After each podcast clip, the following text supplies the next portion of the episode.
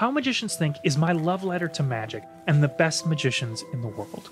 It's a podcast about what happens when you spend every waking second of your life pushing the boundaries of what's possible. What is real is at the core of magic. Because when you see a magic trick, you often think, well, how could you have done that?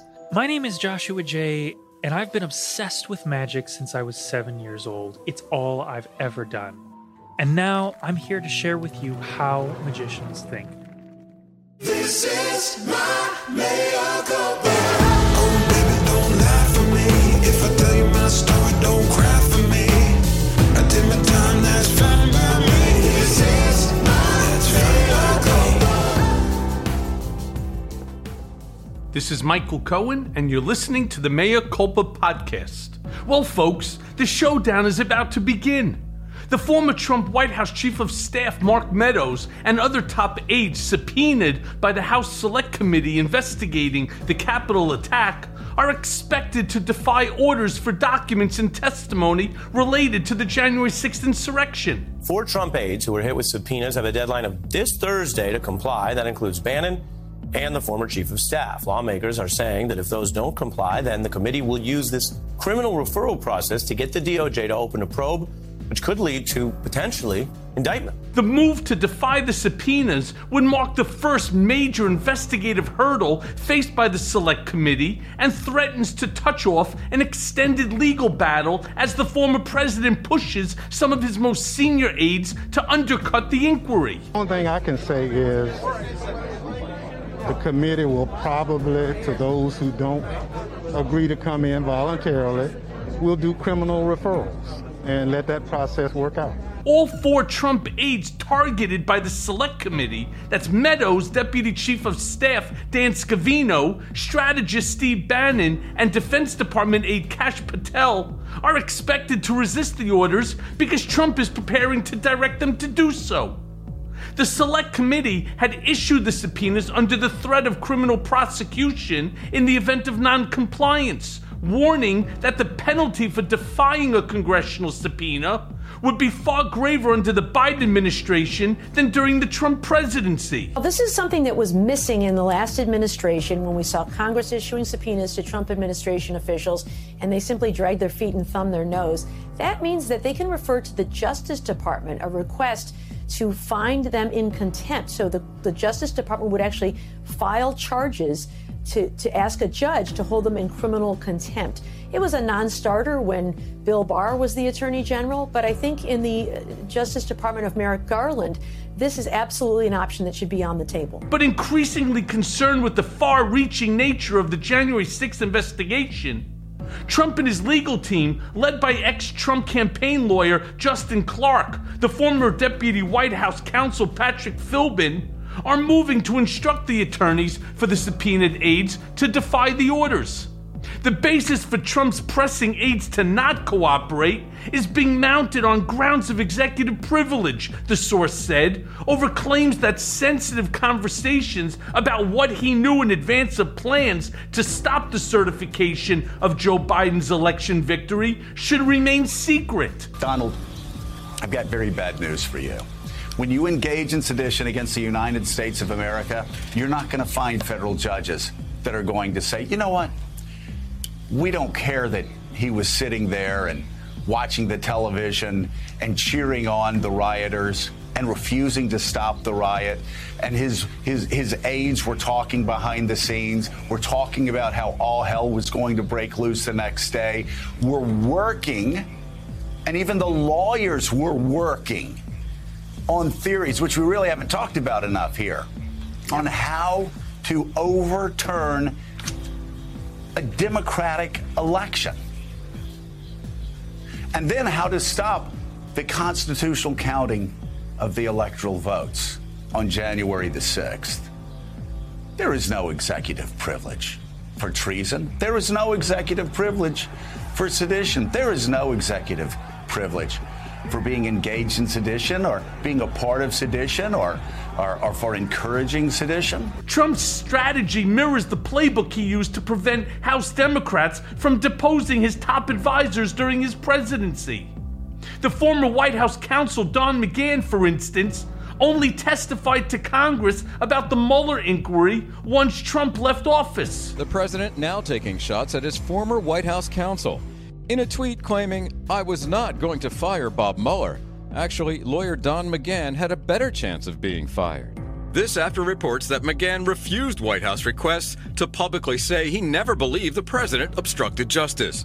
And as McGahn faces a subpoena from House Democrats demanding both documents and testimony. House Select Committee investigators have demanded that the four Trump aides turn over emails, call records, and other documents related to the Capitol attack by Thursday, and then appear before the panel for closed-door depositions next week. But with the former president expected to insist to Philbin that Meadows, Scavino, Bannon, and Patel mount blanket refusals against the subpoenas, the source said, the Select Committee at present appears likely to see none of the requests fulfilled. I know the media wants to distract from the Biden administration's failed agenda by focusing on one day in January. They want to use that one day to try and demean the character and intentions of 74 million Americans who believed we could be strong again and prosperous again and supported our administration in 2016 and in 2020. The move means that House Select Committee investigators now face the key decision over how to enforce the orders and whether they make a criminal referral to the Justice Department after the Thursday's deadline for documents or next week's crunch date for testimony. So we have to have the investigation. We have to have the documents.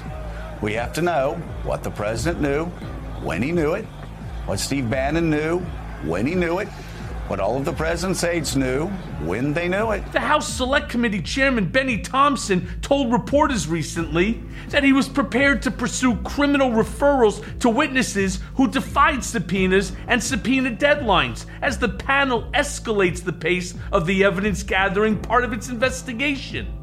"We'll do whatever the law allows us to do," Thompson said last Friday on the subject of prosecuting recalcitrant witnesses. "For those who don't agree to come in voluntarily, we'll do criminal referrals." There's nothing like the threat of going to prison until you cooperate to make reluctant witnesses spill it. Come clean. And it's not really going to be that tough. I'm just going to look at phone records. I'm going to talk to people who don't want to go to jail. Going to let the chips fall where they may, because this still is America. The legal battle to force some of Trump's most senior White House aides to comply with the subpoenas, however it is manifested, is likely to lead to constitutional clashes in court that would test the power of Congress's oversight authority over the executive branch. Here's the big question. How hard is Congress willing to fight, and are people like Merrick Garland willing to make bold and courageous and really unusual decisions? For example, if Merrick Garland has to make this decision about whether to charge criminally, nobody has been charged criminally for about 50 years under contempt of Congress. The last several times these decisions have come to DOJ, they've passed. Well, is Merrick Garland just going to say, this is the way it's always been done, it's the easier way out? Or is he going to stand up for accountability and for full disclosure here? That's going to be up to him and up to Congress ultimately. But members of the Select Committee in recent days have expressed quiet optimism, at least about the potential prosecution of witnesses who might defy subpoenas, in part because of the Biden administration's public support for the investigation. The difference between this administration and the Trump administration is that Trump's Justice Department wasn't going to enforce these subpoenas from Congress. Biden's Justice Department has a very different posture. And so a lot of these witnesses are huffing and bluffing. We don't have to come.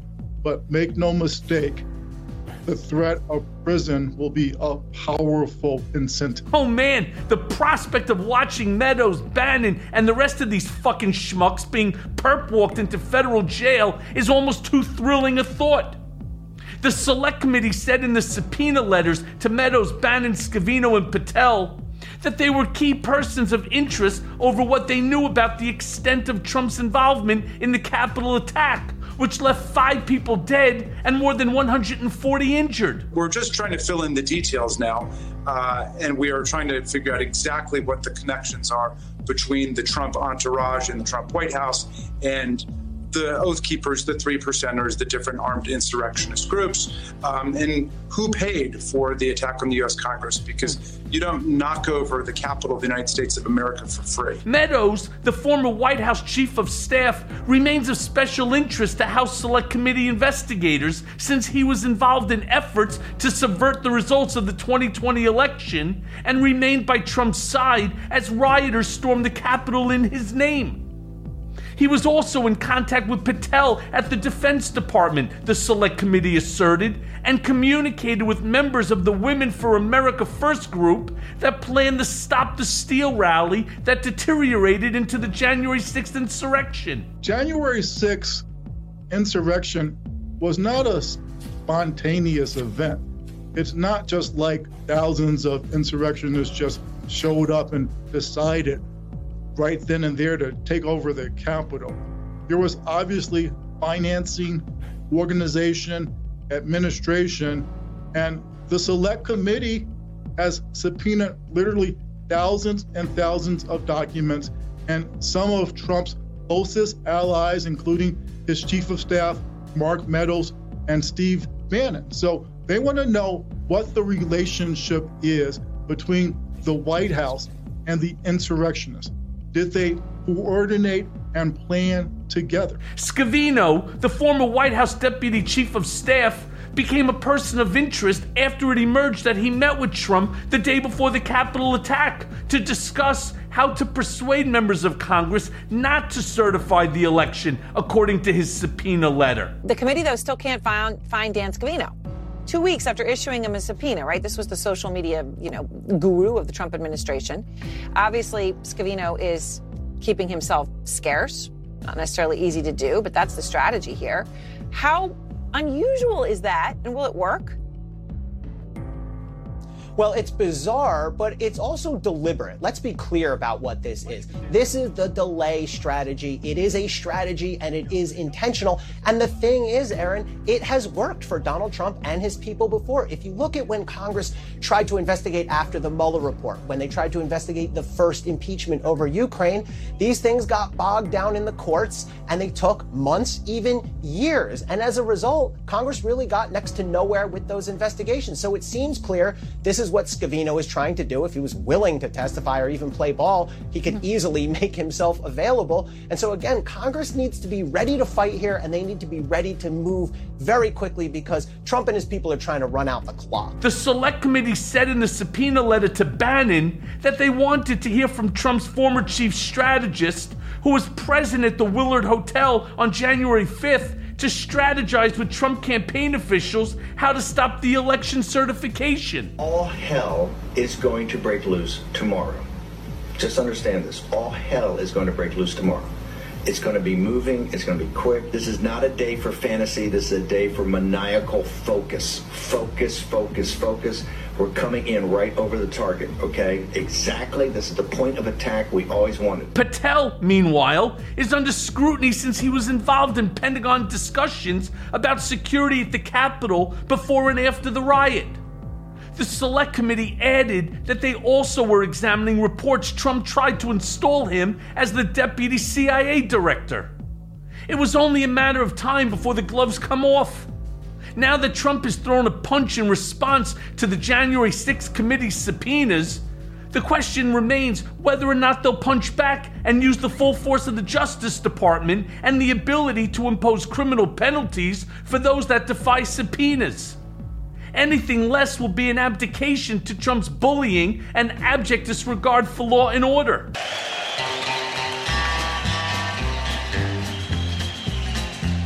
I hear the train a-comin', it's rollin' around a bend, and I ain't seen the sunshine since I don't know when. I'm stuck in Folsom Prison, and time keeps dragging on.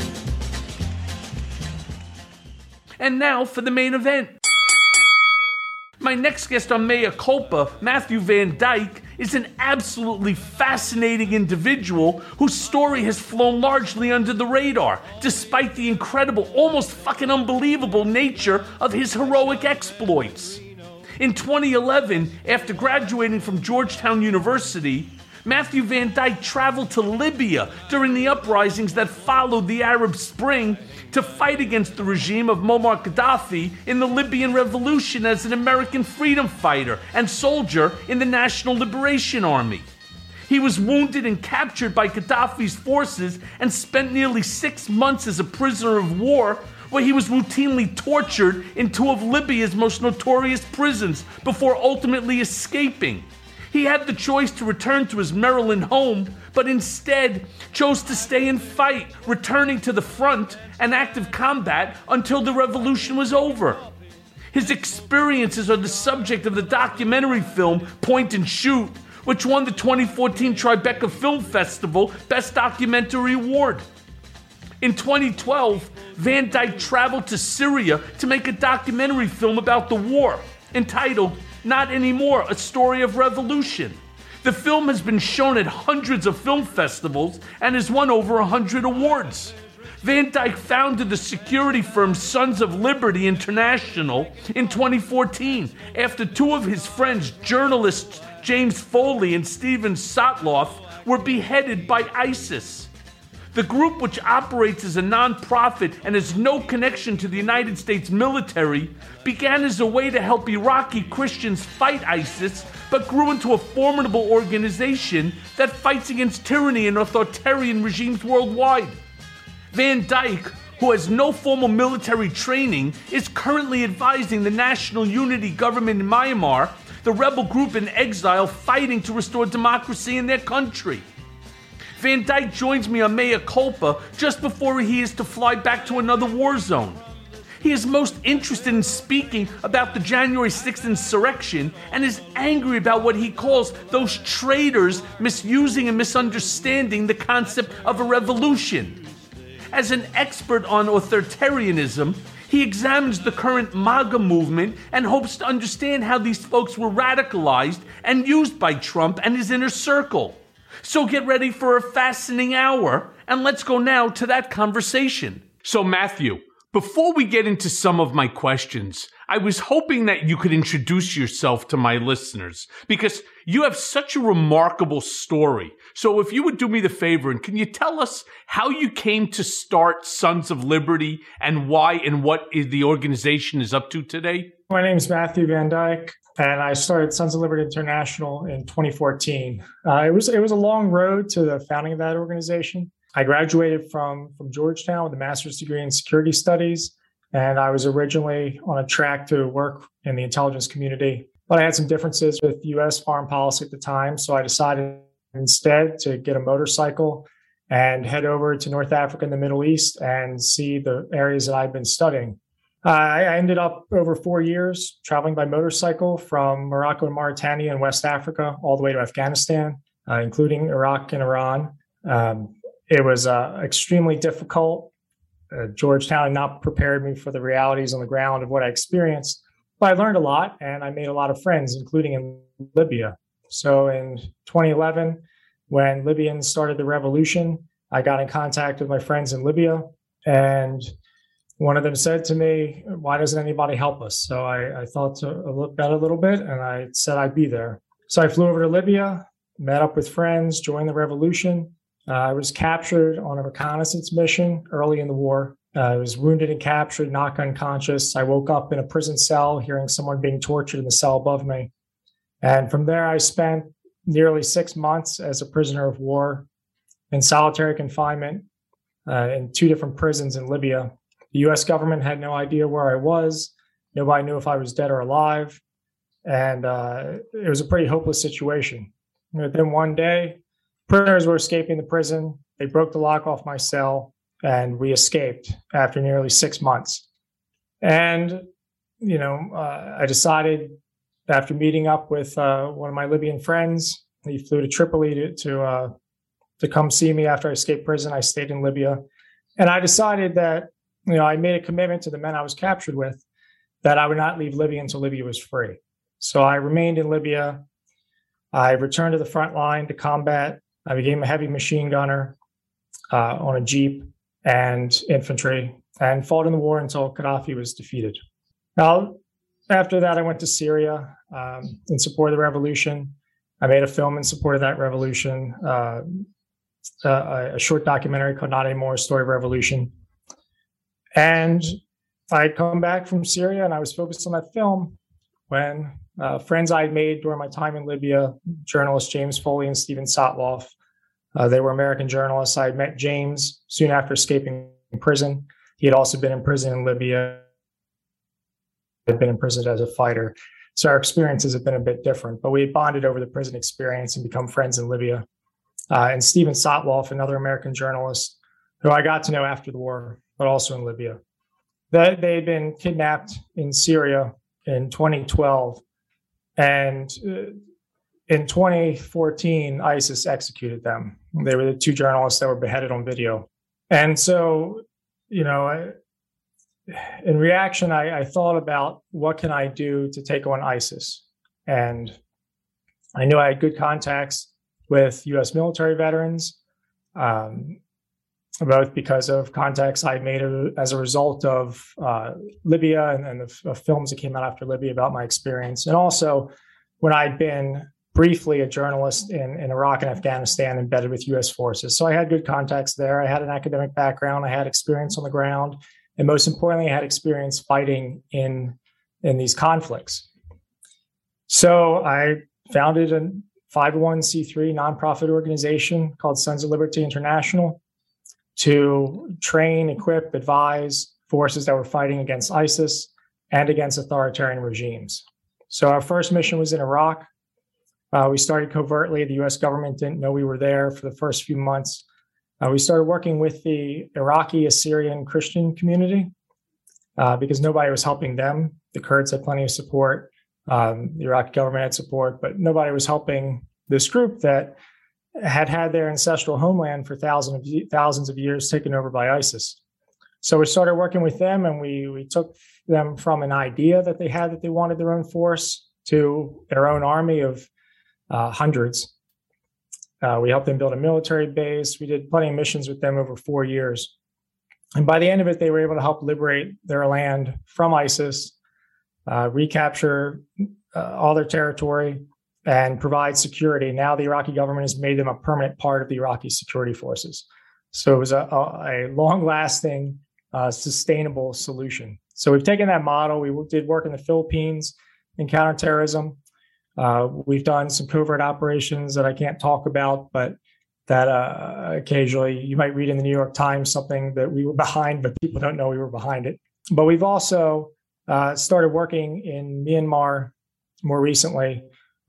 We're advising the National Unity Government, which is the rebel government of Myanmar. We'll be on the ground there providing military training to the forces fighting to restore democracy in that country. And all of our work's been overseas, except we do a little bit of work in the United States. We've trained some rabbis at synagogues to provide security to their synagogues. We would do that for other religious groups also, or organizations that are facing threats. But most of our work is overseas, and primarily focused now on fighting against authoritarian regimes now that ISIS has been defeated. Okay, so I now have a million questions for you, because this is one of the most spectacular stories I've heard, which is why I'm thankful that you decided to join me on this podcast on Mea Culpa, because when I was reading about you, I was saying one of two things. This guy is truly a humanitarian, or this guy's fucking crazy, right? I mean, it's one or the other. You don't have military experience, correct? Other than fighting in Libya, no.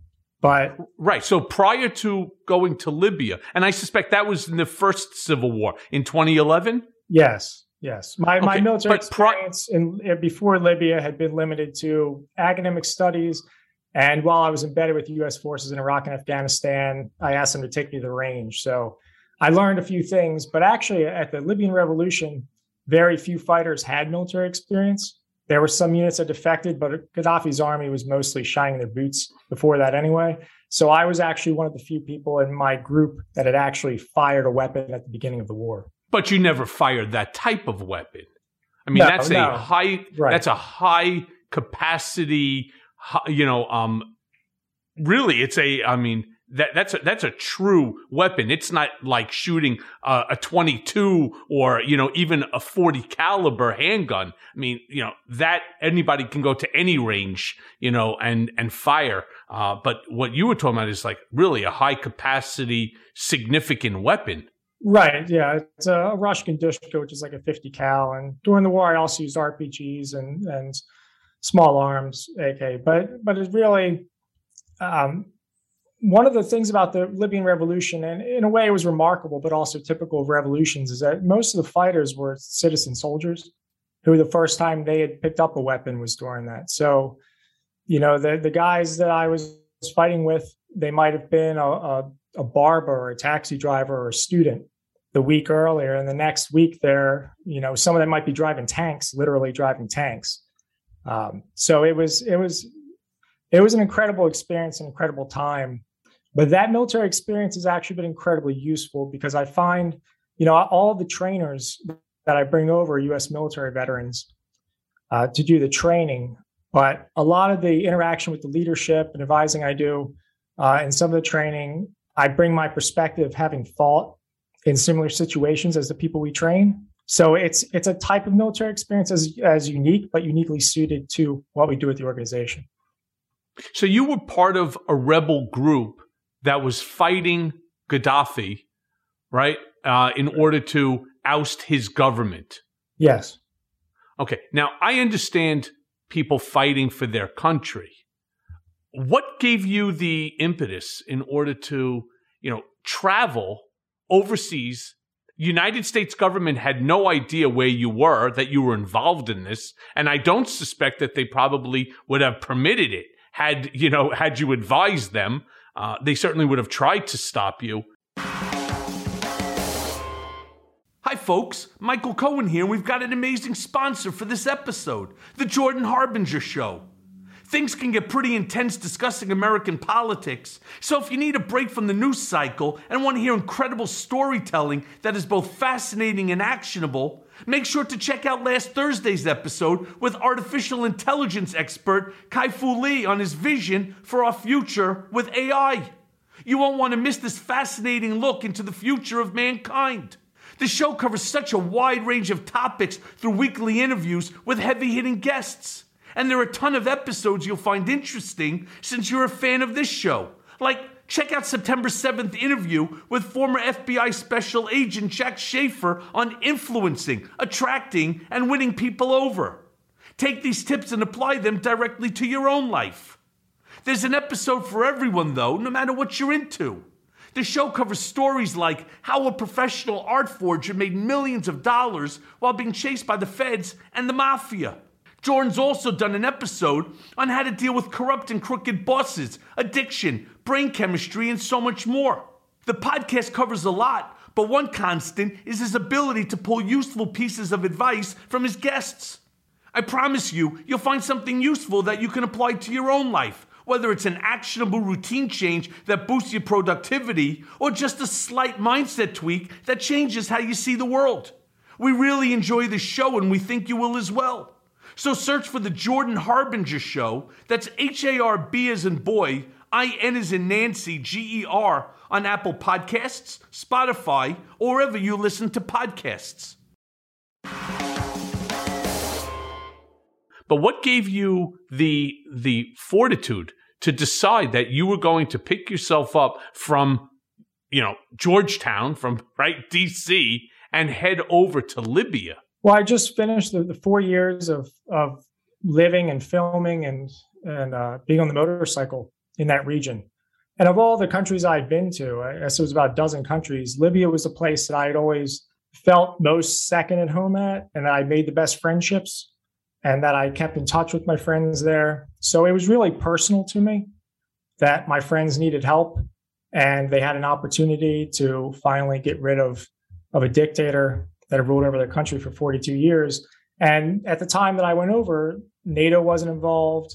The US wasn't involved. Nobody was involved. So that's why they said, why doesn't anybody help us? It was really just them and then me as well against the regime and against the regime's military.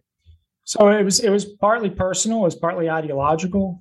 I had seen the effects of authoritarianism throughout the region during all my travels, and I knew that this was a unique moment of change that if it could happen for Libya, it would really improve the lives of people I cared about.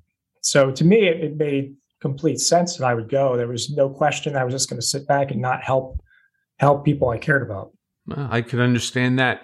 If you would, describe for me what the conditions were like in solitary there in Libya, because as you know, right now I'm on home confinement. I have 51 days left on this home confinement. But while I was there in Otisville, mm-hmm. I spent 51 days in solitary confinement. And the conditions clearly that I was subjected to, despite the fact that they're abhorrent, broken window, flies in there, 100 degrees, no ventilation, right? The food was subpar garbage that you couldn't even eat. The toilets were broken. The sinks were filthy. There was no movement at all. So I never got out of that cell. I have PTSD. There's no doubt about it. I still to this day, even though that I've been out because of COVID from the institution, I have PTSD. I don't sleep through the nights. Sometimes, there are horrific, dreams and memories. I still have the flashing of the lights in my eyes. That's nothing compared to what I believe you probably experienced. I would love for you to explain to me what the solitary confinement conditions were there in Libya. It was different, but I hear some similarities that people in solitary are experience. I like the lights that you still see. There was a period of time where when I closed my eyes, I could still see the pattern of the bars on the cell where the lights came through. With solitary, my first prison cell was about 3 or 4 feet wide by about 7 feet long, with a hole in the ceiling for light. At night, I could hear people being violently interrogated. I had no idea if I would ever be released. I thought I wouldn't be. They didn't tell me what I was accused of.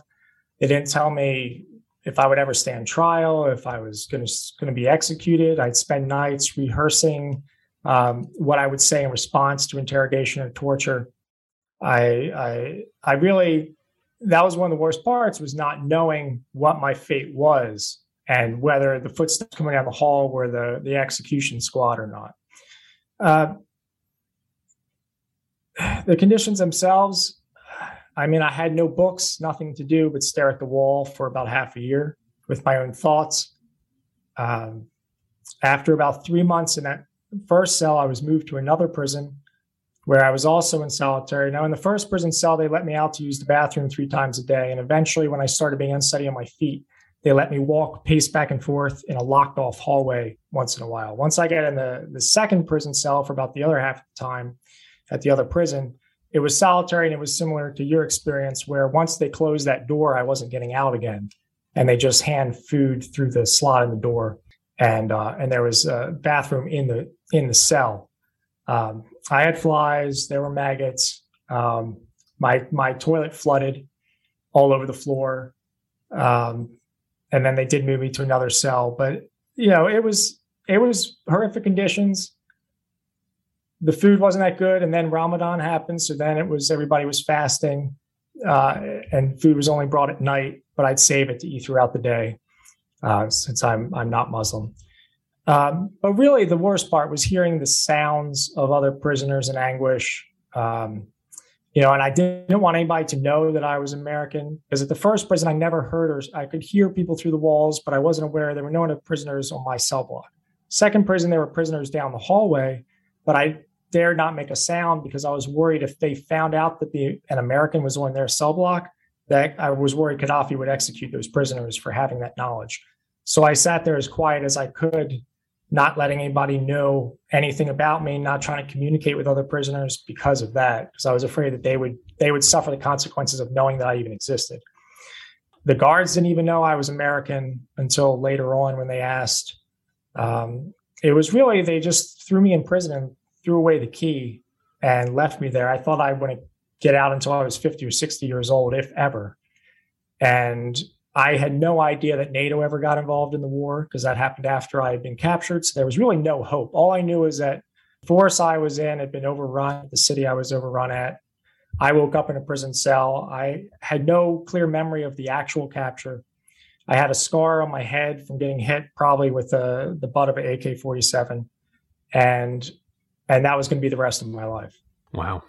You know, I have to tell you, one of the big differences, of course, is we had access to books, though I do have to tell you probably the most painful memory for me in solitary, despite, you know, the room is a little bit bigger than yours, is the only book that I had to read when I first got remanded back to the solitary after the unconstitutional remand of me, you know, by Trump and Bill Barr for refusing to waive my First Amendment constitutional right, was having to read John Bolton's book, The Room Where It Happened. That was painful, you know, and I'm not sure if I'll ever get over that. It could have been, I mean, I've described reading that book like pulling nose hair. It hurts. Every page I turn, I was like, what the fuck? I'm like, this is such bullshit. This is another narcissistic egomaniac talking about how he was the most important guy in the room, including more than that of Trump, and how Trump would always reflect back to him and tell him,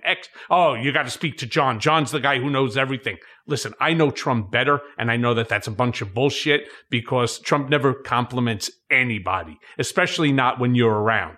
So if he's going to compliment you, Matt, he would compliment you to me, but never him to you. You know, so that was always. But I did get to read 97 books. It could have been worse, though, Mike. But what if you got back to your cell and The Art of the Deal was sitting there? Oh.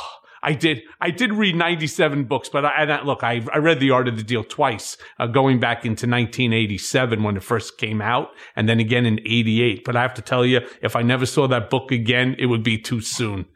All right.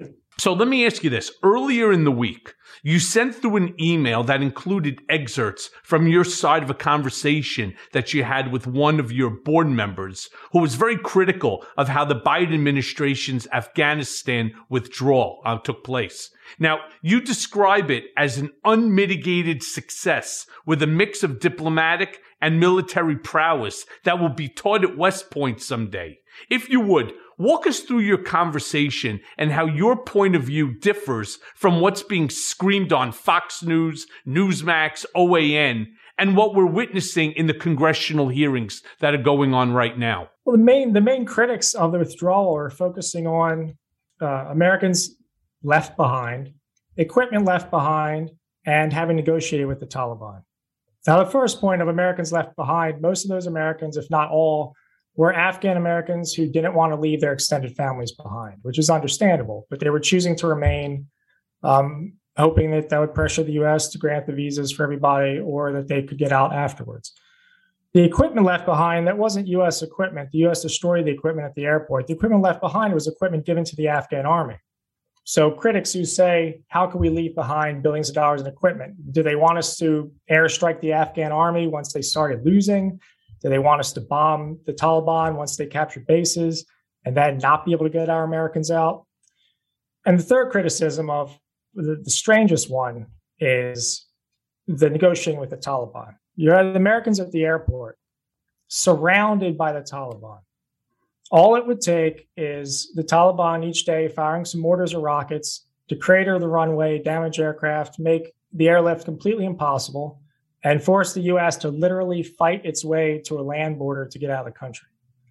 The Biden administration knew that Mullah Baradar, who is for all purposes running the Taliban, had aspirations of the Taliban being a legitimate government recognized by the international community. He played on those desires by Baradar.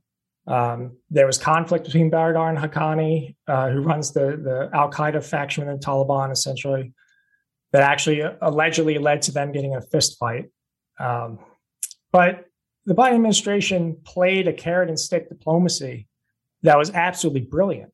I mean, they went from bombing the Taliban a few weeks earlier to sometimes the Taliban literally carrying the luggage of Americans on their way to the airport to leave the country. It's extraordinary. And, you know, at the beginning, I had written a tweet early on where I compared to the fall of Saigon, and I was really outraged the first 24 hours of it. And then I started to see what the administration was doing and how they started pulling this off. And it really changed my perspective after I saw 120,000 Americans evacuated, the largest airlift in history. It's a military operation that I'm sure will be studied at the military academies. Minimal loss of life. The loss of life was tragic, but you know, for what was accomplished and given the risk, being surrounded by the enemy in an airport that's easily hit at any time, the Taliban could have shut down that operation, and somehow the Biden administration managed to carrot and stick diplomacy them until we could evacuate 120,000 people. It's in fact the way the records, Hollywood wouldn't even believe it if you tried to put in the script. You could not. And interestingly enough, the numbers that I saw in terms of the airlift is 125,000. And I love listening to the Tucker Carlsons of the world, the Sean Hannitys, the Laura Ingrams, the, you know, Lara Trumps, and sitting there. And they all play off of the same misinformation, that the United States left the Taliban with $60 billion worth of machinery and equipment. That's just not true. And then worse than that, you have this former guy, this narcissistic, egomaniac, ignorant, arrogant, bloviated fucknut, sit there and turn around and say, we're leaving them the most beautiful Apache helicopters you've ever seen. That's not fucking true. Right. It's just a straight up lie. And the guy lies with impunity every single time he opens his mouth. And so I listen to educated people who really don't read. They just listen to Fox, and then Fox continues to promote this ongoing, continuous lie, right? As if fact that it's based upon facts and reality. We did not leave Apache helicopters, and whatever equipment that was left either was disassembled, right, had no technology in it, was rusted out, is in desperate need of repairs, which, in all fairness, the Taliban does not have in order to make them operational. Right. So exactly. It's basically rusted metal. That's a very good point. The maintenance, a lot of that equipment within the year, they won't be able to have even the Humvees running. Those countries are historically horrible at maintaining their equipment, which is part of the reason that Arab countries are always losing wars to Israel. Their planes generally can't get off the ground. They're not maintained. Helicopters, the few helicopters they have are extremely sophisticated equipment that they can't maintain. They don't have the parts. They don't have supply line for parts. They don't have the expertise. They generally don't maintain their vehicles, militaries in that part of the world very well. At the beginning of the Libyan conflict, part of what took us a while to get going is in the east of the country, the units that defected had plenty of tanks, but they weren't working. We went and modified our Toyota Hilux truck in one of the military hangars in the base with some of the units that defected, and very few of the tanks worked. They were stripping parts off of tanks, welding on extra armor just out of steel plate. Like, this is going to be, the Taliban is going to be a mix and match bargain bin of parts stuck from one vehicle on another, and most of it not working. So the point you're making about maintenance is very good. And, you know, it's shocking. The more military experts haven't been saying that on the news, but then again, not all that shocking, because they're not confronted.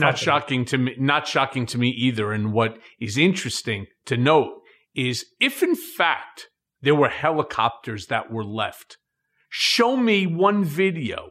There's enough people there that they have on the ground, including journalists, that if there was an Apache, a U.S. Apache helicopter flying, somebody would video record it and put it up, or send it to Fox, or again, Newsmax or OAN or somebody. They would put it up there. But you don't see that. You know why? Because it's not happening. Right. That's the whole thing. It is a great talking point for the Republicans, for these right-wing, conspiracy theorists, that we left $60 billion. First of all, the equipment's not $60 billion. And even if there were helicopters that were left, all of the technology is taken out of the equipment anyway, right? Or they blow it up. Now, you're right when you said this is going to be studied in the future by many, many academies, not just obviously West Point, but many. Why? In 2 weeks to move 125,000 people. I was so impressed with Joe Biden's 26-minute speech. And I loved, there was a line that he used. I don't think enough people understand how much we've asked of the 1% of this country who put that uniform on. I don't think that they do. And the fact that we lost 13 people, it is a shame.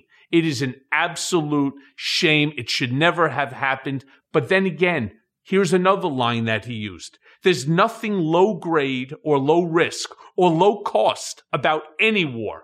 It's time to end the war in Afghanistan. The fact that some people, unfortunately, were killed as a result of a bomber, right, of a vest bomber, there's no way to protect that. This is still war, despite the fact that they were moving people out at an insane rate.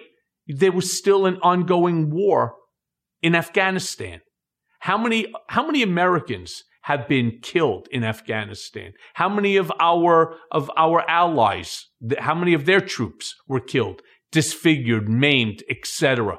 And it's certainly a lot. But you know, what I love is the fact that you have all of these Republicans jumping onto that same bandwagon of conversation about these 13 as if they give a shit about any of them, because not one of these Republicans know a single service member's name. But what about the 13 people that died in the Bronx, all right, as a result of, of these drug wars that are going on, or these random shootings, right, or in Chicago, or the number of kids that overdosed as a result of these fentanyl, these fake fentanyl pills that are going around. Aren't you worried about them too? Why is it only fixating on these 13 service members that unfortunately lost their life? It's really a disgrace. They're using their death for their benefit, and that's disgraceful. Right. They're using that as props, and they all pretend like the war just started when Biden became president on top of it. And it's absolutely inaccurate. And by the way, who was the one that actually started the discussion for the withdrawal in the Taliban? That was Donald Trump. You see, look, I say this a lot. Despite the fact that the guy is a raging lunatic, he's an idiot beyond an idiot, it was the right thing to end this war. The problem is, if Trump was still the president at this time, you would never have seen 125,000 people evacuated from Afghanistan. It's the right idea, the wrong messenger, meaning Trump, because he'll never put forth a plan, and he will never listen to the generals because his gut knows better than the generals all about war, and he knows more about the military than anybody because the guy knows more about everything than everybody. He'll tell you that he knows more than the scientists about this coronavirus. He knows more about medicine than the doctors that treated him. Somewhere along the line, it must be his connection to the Almighty whereby, through some form of osmosis, he manages to suck in all of this information without ever picking up a book, because I'm not even sure if the fucking guy can read.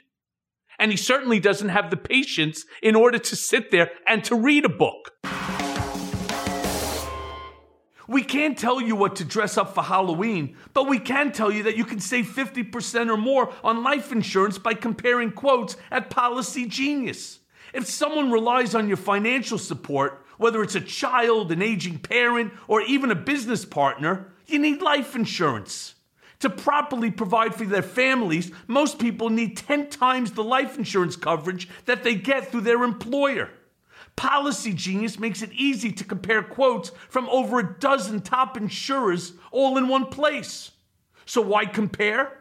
Because you could save 50% or more on life insurance by comparing quotes with Policy Genius.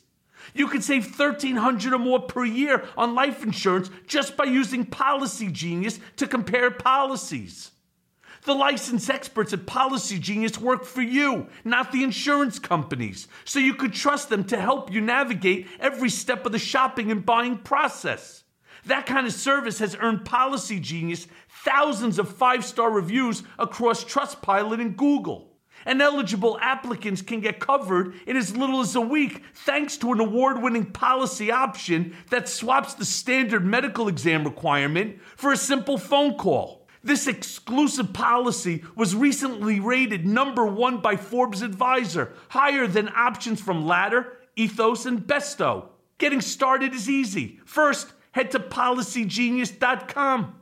In minutes, you can work out how much life insurance coverage you need and compare personalized quotes to find your best price. When you're ready to apply, the Policy Genius team will handle the paperwork and scheduling for free. Policy Genius doesn't add on any extra fees. So head to policygenius.com to get started right now. That's Policy Genius.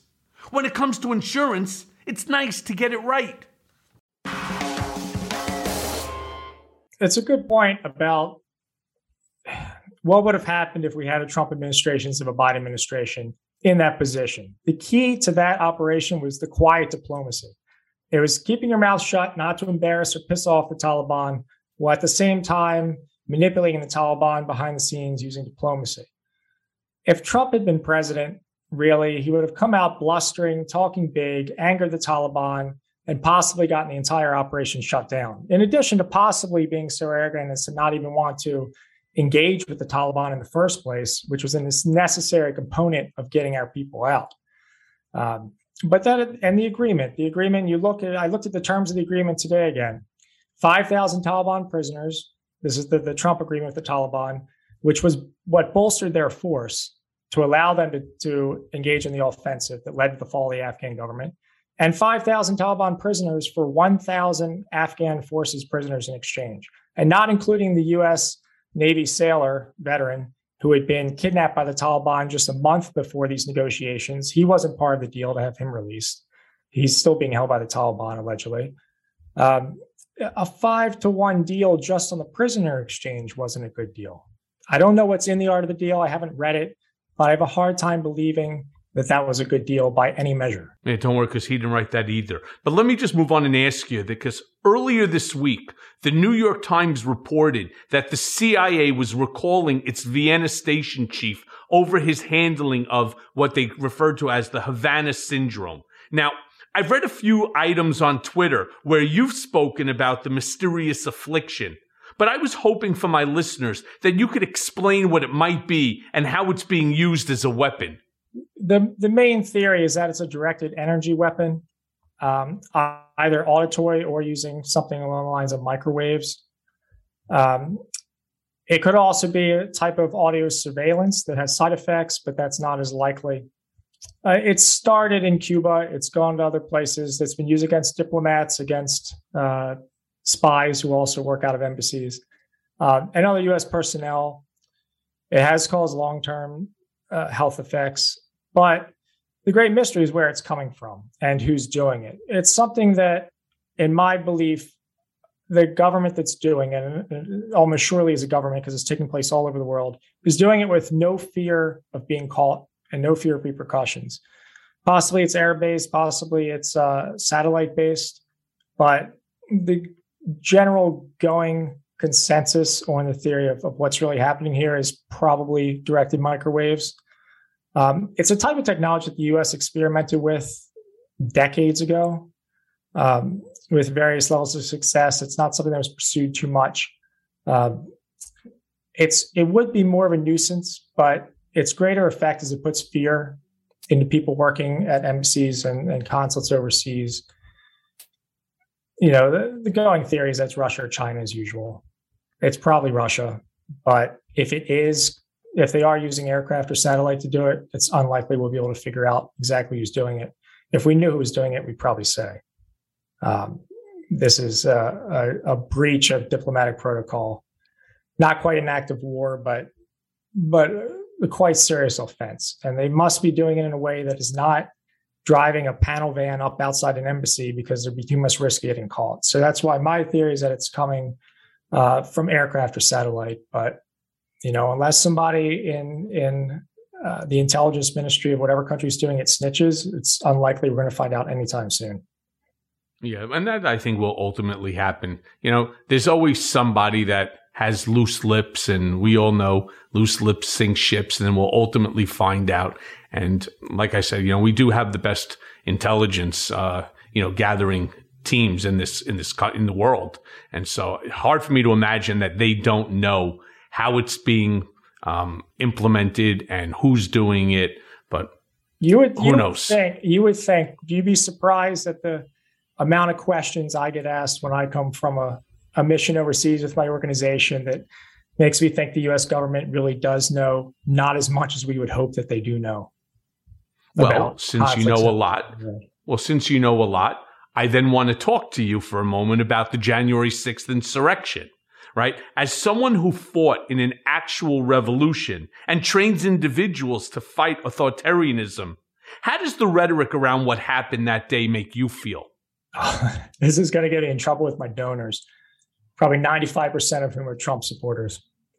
You know, January 6th was when I stopped keeping my silence about how I felt about the Trump administration.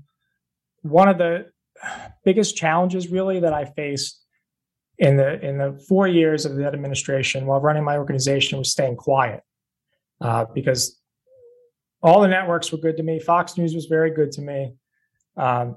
And my donors, 95% are probably Trump supporters. I've had donors quit because of my views on Trump. But January 6th was something that just crossed the line for me. That was a ruler with authoritarian tendencies, which Trump had, which is the one good thing I could see from the administration, is that it gives the world an insight into the authoritarian mind, where you can see what authoritarian rulers like my organization is against would do if they had. You see what they do, but you see it in America because we have a free press. So things that happen in other countries where the leader goes against journalists, the leader tries to gut other institutions of government, the leader tries to exert control over the judiciary, the military, everything that Trump did is the same thing Bashar Assad does, is the same thing Putin does, is the same thing every dictator does. But because we have a free press in this country, we got to see it. And because we had institutions like the judiciary and Congress that could check that power, and because we had impeachment proceedings, we could see it. So it offers a fascinating insight into that mentality of an authoritarian. But back to January 6th. To run an organization that seeks to overthrow governments, which is mostly what we're focused on now, but authoritarian governments, not democratically elected ones. And to see the people that we work with and we train and we advise put everything on the line and their family's safety, knowing that if they get captured, they're not going to, go up before a judge and get bail, or not get bail, but basically get a slap on the wrist, but they're going to be tortured and possibly executed, and possibly their whole family's executed. To see people who make real sacrifices and fight real wars and real revolutions for real stakes and real causes, and to see a bunch of losers storm the Congress, attack cops, wipe their feces on the walls, just, it's an attack against all Americans. It's really even an attack against people that support January 6th, even if they don't understand that it's an attack against them. But it's something that's so offensive and breaks the tradition that we have of a peaceful transfer of power, that it's just an affront to everything that I personally believe in, and that America was founded on. And it was something that once that line was crossed and Trump was the essential piece of it and the cause of it, that's when I could no longer stay silent about that. So really, there's few topics that make me more angry than that. I view it as the worst incident of domestic terrorism in this country. And although Oklahoma City had more casualties, this was something that was not an act of political protest. This was an attack on the very foundation of our government. And it was an attack by so many people. It wasn't a lone wolf. It was hundreds of people that day became terrorists, became insurrectionists, and who should suffer far greater consequences for it than they are. Yeah, thousands, actually, not even hundreds. But on that thought, because one of the things that you described when you were first talking about your organization, Sons of Liberty, is you are an expert in training revolutionary forces. And obviously now I know what your opinion is on these, on the actions taken by some of these so-called wannabe militia groups like the Proud Boys and the Oath Keepers and others.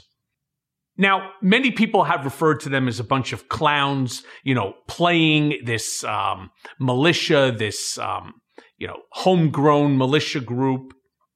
But do you see something more frightening here and potentially more dangerous? For example, what if they had somebody like yourself properly training them and equipping them to do real things, to do real harm? You know, one of the things that I always talk about on Mea Culpa is, look, Donald's not going to run in 2024. But the thing that we have to remember is who's going to replace him. Who's going to be that Donald Trump 2.0? Somebody who's slicker and smarter and better funded with real money behind them, right? What happens now if they bring on somebody with your qualifications or, you know, others who have the ability to train them to be more professional as this paramilitary group? I've thought about that. I still have confidence that there's enough Americans that stand up against them on their own, that they don't have the widespread popular support, and that our institutions are strong enough to protect against that, whether it's our security forces or our institutions of government. But I have thought before, what if Trump had actually been a stable genius? What if he had been hardworking? What if he had been capable? And what if those ambitions that he had and the actions that he took have been backed up by actual competency and the ability to actually put into action everything that he dreamed of doing? And that's a dangerous thought. It's a dangerous thought. What would have happened if there had been a terrorist attack, a nuclear attack, or some large disaster in D.C. that wiped out the judiciary and the Congress at the same time and left only the executive while Trump was in power? That would have been the end of democracy in the United States. Enough of the military supported Trump that we would have been on a path towards potential civil war or definitely very dark days for the country without the other two branches of government to balance out his ambition. So as far as the people that stormed the Capitol, I see it as an extension of the militia movement in the 1990s, and we might see some Waco or Ruby Ridge type incidents. I don't think that they have the staying power or the widespread appeal or the intellect to really pull off anything too serious or to be a threat. But the main problem is that there's a large part of the country that tacitly agrees with them in a lot of ways, including politicians that see that mentality as a path to wider support or watered down version of that mentality. And it's just a race to the bottom with them. And that's what I fear. I never thought that I'd see so many otherwise good people go down a bad path as I did in the 4 years of the Trump administration. And I think about people, you know, my parents voted for Trump, the family, friends, all I'm visiting my parents now, the family, friends here all support Trump. So I overhear their conversations. I overhear them making comments during Fox News. And I know how they think. These are the kindest people in the world, the most generous, kindest people who have been captivated by what has become a movement or a mentality of Trump that it makes me think, how could people who profess to be Christian and who are and who go to church and have all these good ideals in the rest of their life, how their politics could turn so dark? Yeah, well, the cult of Trumpism is strong. Believe me, I know.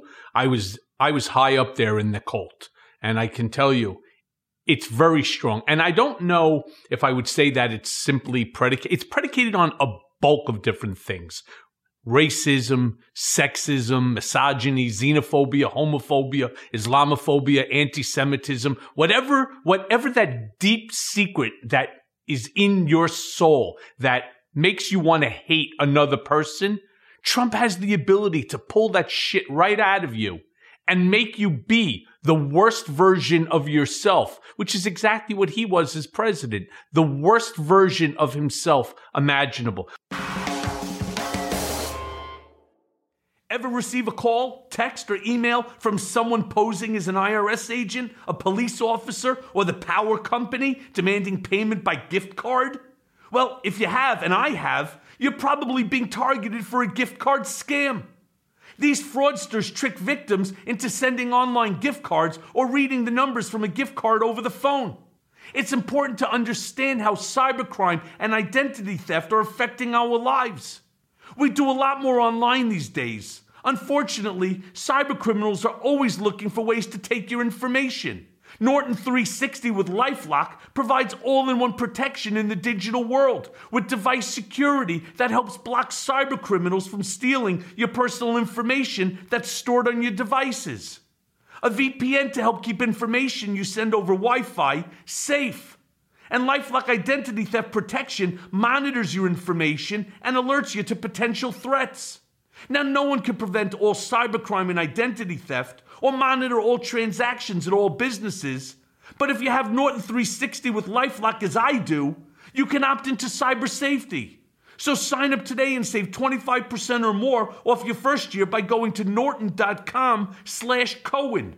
That's 25% off at norton.com/Cohen. But I want to say something, because you said that, you know, this could be a dangerous interview for you, and that 95% of your supporters, your donors, are Trump supporters, right?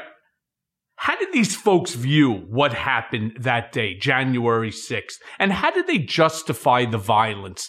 Because I've never been able to get anybody to answer that question. Right. Well, to start, the reason that the 95% of my donors now are Trump supporters is our first mission was helping Iraqi Christians. So they were drawn to the aspect of Christians. And a lot of my early fundraising was done on Fox News. So that's sort of become my base of support for the past missions and the current missions as well. They don't take January 6th seriously. When I was in a discussion with the board member, he said Ashley Babbitt was unnecessarily killed. That the cops were taking selfies with the rioters, which isn't true. One cop nervously stood while a selfie was taken with him, from what I saw. The rest of the cops were attacked viciously. They don't take it seriously. They see politicians excusing it.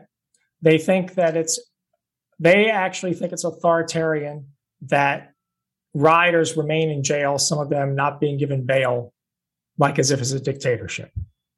And which is ridiculous to those of us who have actually suffered under dictatorships, that a judiciary that's separate from the Biden administration to begin with. A lot of those judges actually are ones that are appointed by Reagan and Bush, who are giving out the harsher sentences or not allowing the bail for the rioters.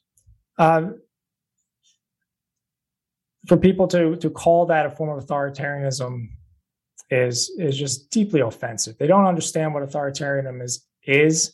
A lot of them, and this is one of the things that bothers me about the military veterans who are among the rioters, they took an oath to defend the Constitution above all else.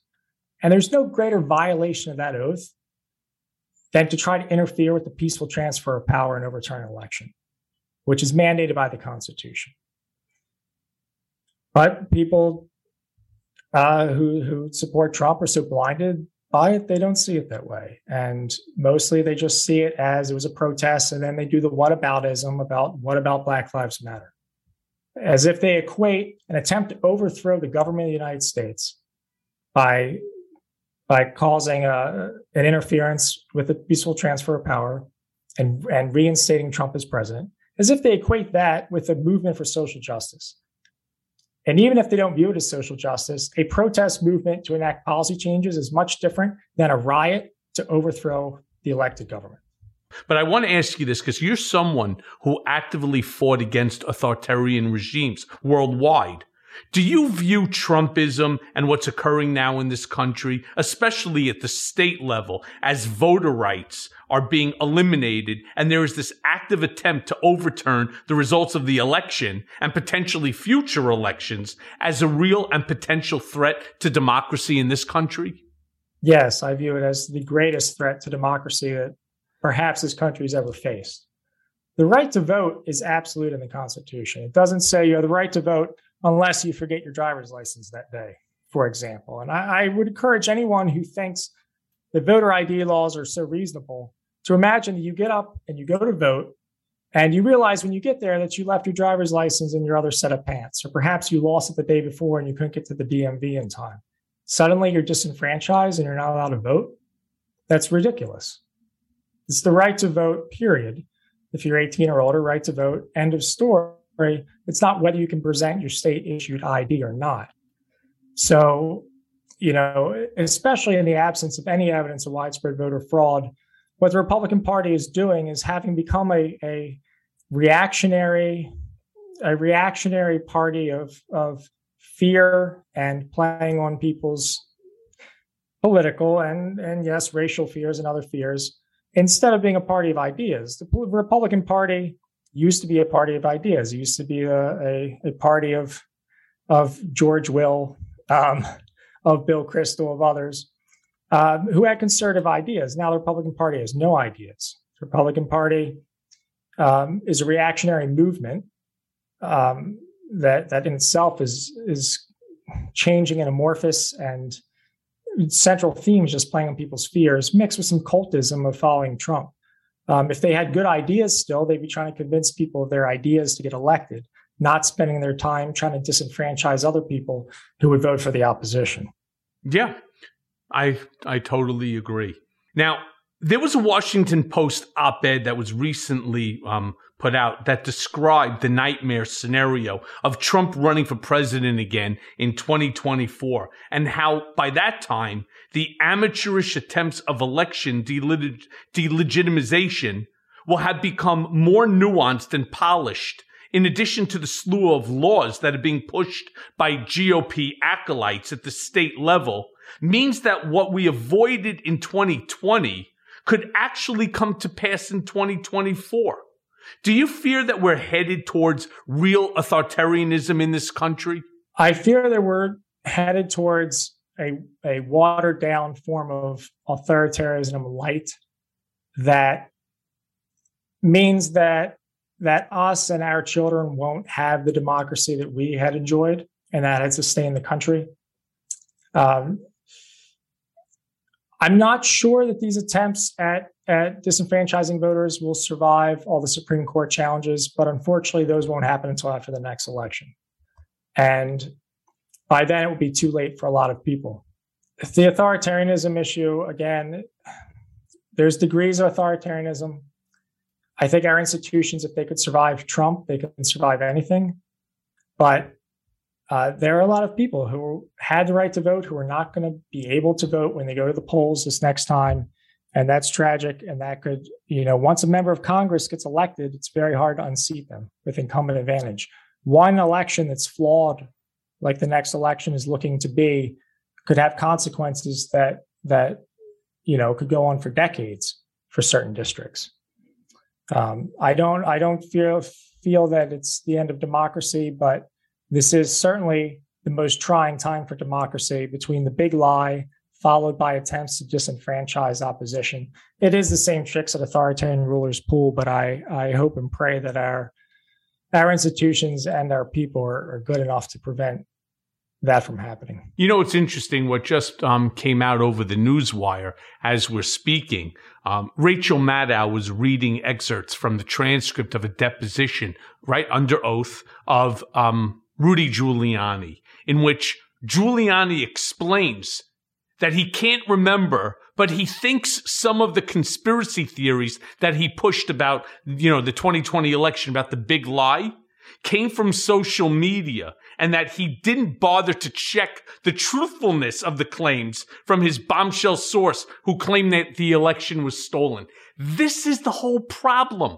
Rudy fucking Giuliani, this drunken former guy who everybody loved, he was, you know, America's mayor, has become a fucking joke, right? And he himself has joined this Trump train of stupidity, misinformation, disinformation that gets promoted. So who do you think that he was referring to about the bombshell source? It's Donald fucking Trump, calling him up and saying, Rudy, they stole the election from me. Rudy, you got to do something. Go on television. TV loves you. Go on Fox. Sean wants to speak to you about it. Tell him they stole the election and you have proof. And stupid Rudy for whatever the reason may be, decides to do it, making a complete fucking asshole of himself. But the worst part is that these people, many of whom I guess are your supporters. So by the way, to my listeners, Sons of Liberty, we need to replace these people, these Republicans. We have to go with Matthew on this topic, because I said, going back almost 3 years ago when I stood before the House Oversight Committee, I know Donald Trump. And this isn't the only prognostication that I made about Trump. I said many things. All 80% have come true. But the most vital one is that there would never be a peaceful transfer of power if Donald Trump lost the election, because I know him. I know what he's thinking. I know how he thinks. Why? Unfortunately, I was close to him for over a decade. So I understand what he sees as his right and what the presidency can mean to him, not to be the president for America, but really for America to be subjugated to him, right? That's really, he wanted to be the Vladimir Putin of America. He wants to be the Kim Jong-un of America. When he saw Kim Jong-un have that military parade, what did this fucking dipshit decide? He wanted a military parade in his honor, right? Because he won the election, which of course had the biggest turnout. More people showed up to his than any other, inauguration ever.